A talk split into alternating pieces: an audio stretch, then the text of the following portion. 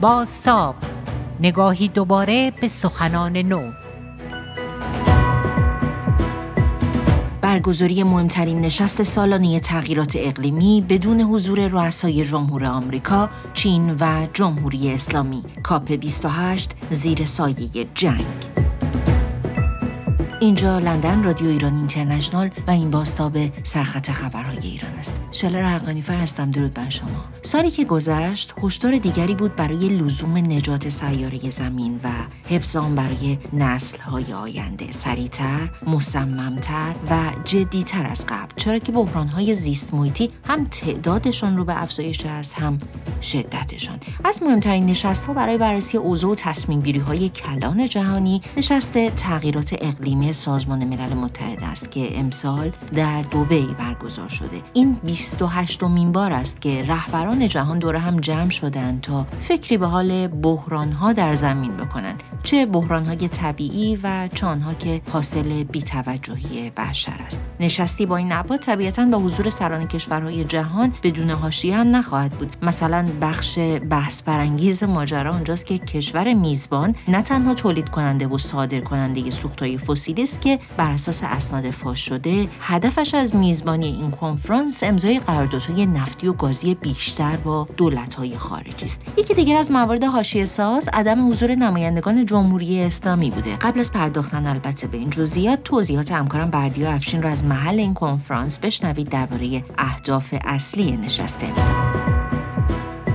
خیلی اینجا در نشست اقلیمی سازمان ملل متحد باور دارند که مهار بحران تغییرات اقلیمی تنها در صورتی میسر میشه که عدالت اجتماعی رو بشه در سطح جهان گسترده کرد و اون رو عدالت اقلیمی می‌خونند. و یکی از چیزهایی که اونها بهش پایبندند عدالت جنسیتی برابری جنسیتی. برای همین در روز پنجم کاپ 28 اینجا در دبی شاید خواهیم بود که برابری جنسیتی در دستور کار قرار داره و هیئت‌های مذاکره کننده بر سر این مسئله صحبت خواهند کرد. برای همین انتظار خواهیم داشت که معاهداتی بر سر عدالت جنسیتی برابری جنسیتی رقم بخوره اینجا. اما روز قبل از اون روز چهارم به شکلی تاریخی اختصاص داده شده بود به سلامت. جالب اینجاست با وجود اینکه شاید برای خیلی ها روشن باشه که چقدر تغییرات اقلیمی این بحران بحران بزرگ تاثیر گذاشته بر سلامت جامعه در چهار گوشه جهان اما طی سه دهه برگزاری نشست اقلیمی چنین روزی اختصاص داده نشده بود به سلامت و پیش از برگزاری چنین روز ویژه اینجا بیش از 120 کشور جهان معاهده ای رو امضا کرده بودند که طیش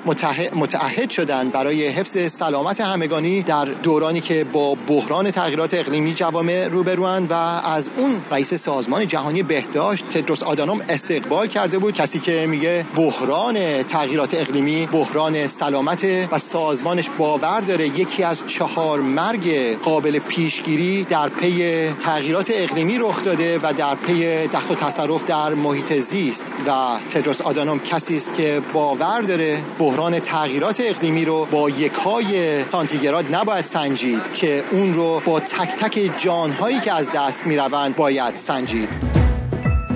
توضیحات همکارم رو شنیدید از محل برگزاری کاپ 28 بردی افشین گزارش می‌داد. اعظم بهرامی پژوهشگر و کنشگر محیط زیست اهمیت نشست تغییرات اقلیمی همون کاپ 28 در دبی را اینطور توضیح می‌دهد. شما ببینید در حوزه تولید انرژی که نزدیک به 70 درصد گازهای ای رو مسبب هست فقط مسئله تغییر وضعیت انرژی به از گذار از انرژی فسیلی به انرژی تجدیدپذیر نیست. اولا ما باید به یه نقطه انقلابی برسیم که منابع جدید انرژی کافی باشن بازدهی کافی رو داشته باشن. از طرفی در مصرف در حوزه مصرف هم باید نظارت و کنترل بشه در حالی که حتی در همین کشورهای توسعه یافته که گامای مهم و موثری برای کاهش گازهای گلخانی برداشتن هم این رویه رعایت نشده. در حوزه دیگه گره خورده با مسائل انسانی برای اینکه ما می‌دونیم گزارش های متعددی از سازمان جهانی نشون میده که موضوع تبعیض جنسیتی موضوع فقر می‌تونه گسترش بده تاثیر رو و تاباوری و همزمان کاهش بده. به این ترتیب شما می‌بینید که مجموعه زیادی از فاکتورها هستن که نیاز به سرمایه گذاری همزمان همکاری کشورها دارند و همینطور هر کشوری مسئولیت خودش رو در این حوزه بپذیره.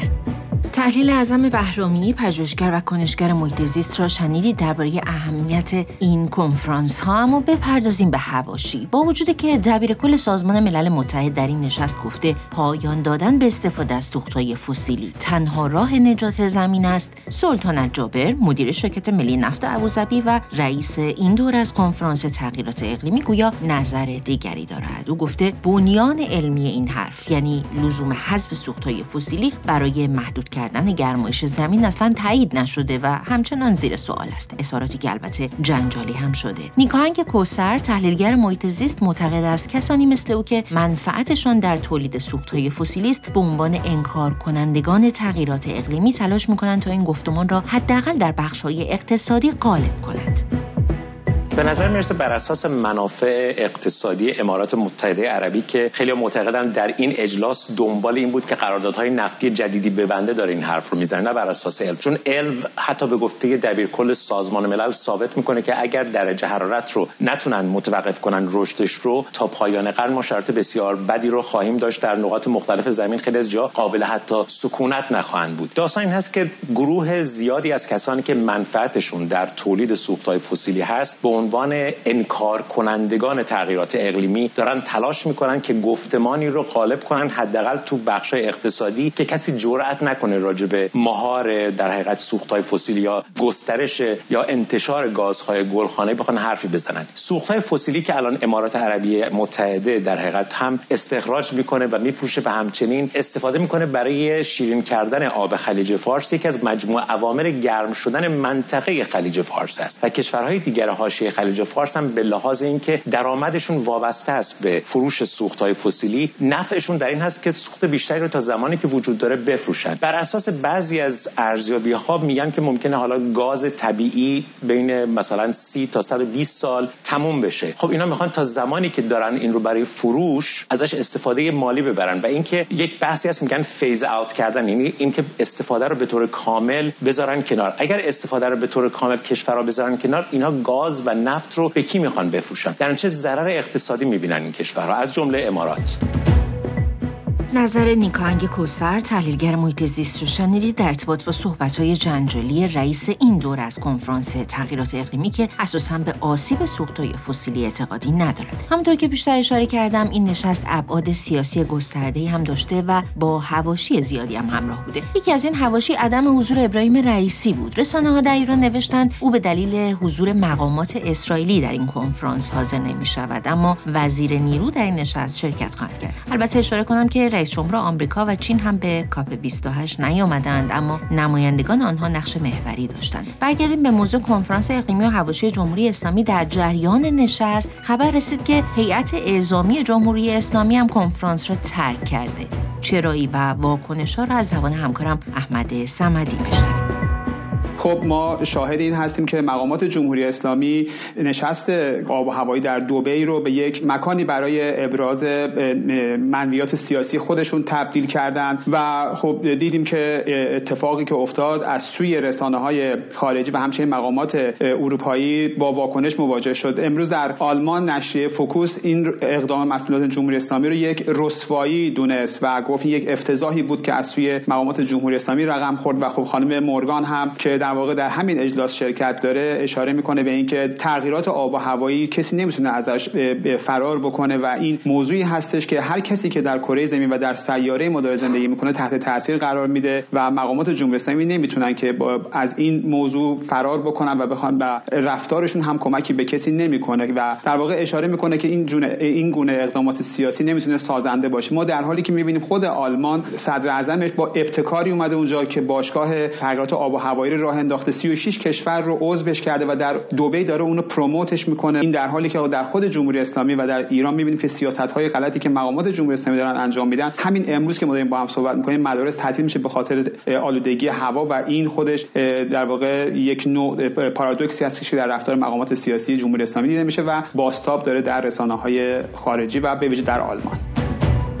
صدای احمد سمدی همکارم را میشنیدید. نهایتا دامون گلریز مدرس دانشگاه و تحلیلگر مسائل بینالملل ابعاد سیاسی این کنفرانس را بررسی کرده. او امیدی ندارد که از این نشست سودی به زمین برسد. ببینید دیویست کشور با بیش از هفتاد هزار شخصیت برای دو هفته کنار هم میان. اون هم در امارات در جایی که اتفاقا یکی از تولید کنندگان و صادر کنندگان گازهای گلخانه‌ای. از این جهت مسحکه که چرا امارات میزبان این نشست هست برای اینکه با هم گفتگو بکنن. ولی خب دو کشور مهم هم از نگاه قدرت و امکانات و هم از نگاه مسئولیت برای تولید گازهای گلخانه یعنی امریکا و چین نه بایدن شرکت کرده و نه شی پینگ این به این معنا هستش که از نظر اراده سیاسی ما اراده کافی رو نداریم. به علاوه اینکه اهداف این نشست نسبت به ده سال پیش که الان قرار هستش که اون اهداف رو بازنگری بکنن به آزمون قرار بدن. قرار بود که مسئله افزایش دمای هوا با اهدافی که اهداف توسعه پایدار در دست گرفته میشه کمتر از یک و نیم درجه باشه. در حال حاضر دمای هوا در دنیا سه درجه شده. یعنی نه فقط اهداف به دست نیامده بلکه افزایش دو برابری داشته. از این جهت خیلی نمیشه امیدوار بود که از دل این نشست چیزی بجز لابیگری و نزدیکی همین دیویست کشور مقاماتشون هفتاد هزار شخصیت و به خصوص اهداف سیاسی و دیپلماتیک امارات بیرونی این نشست نباشه. صدای دامون گلریز مدرس دانشگاه و تحلیلگر مسائل بین ملل را شنیدید. شنونده باستاب کنفرانس تغییرات اقلیمی سازمان ملل در دوبی و هواشی آن بودید از نگاه خبرنگاران حاضر ایران اینترنشنال در محل نشست و تحلیلگران. من شلر عقانیفر هستم تا باستاب مهمترین عناوین خبری دیگر راهتان روشن.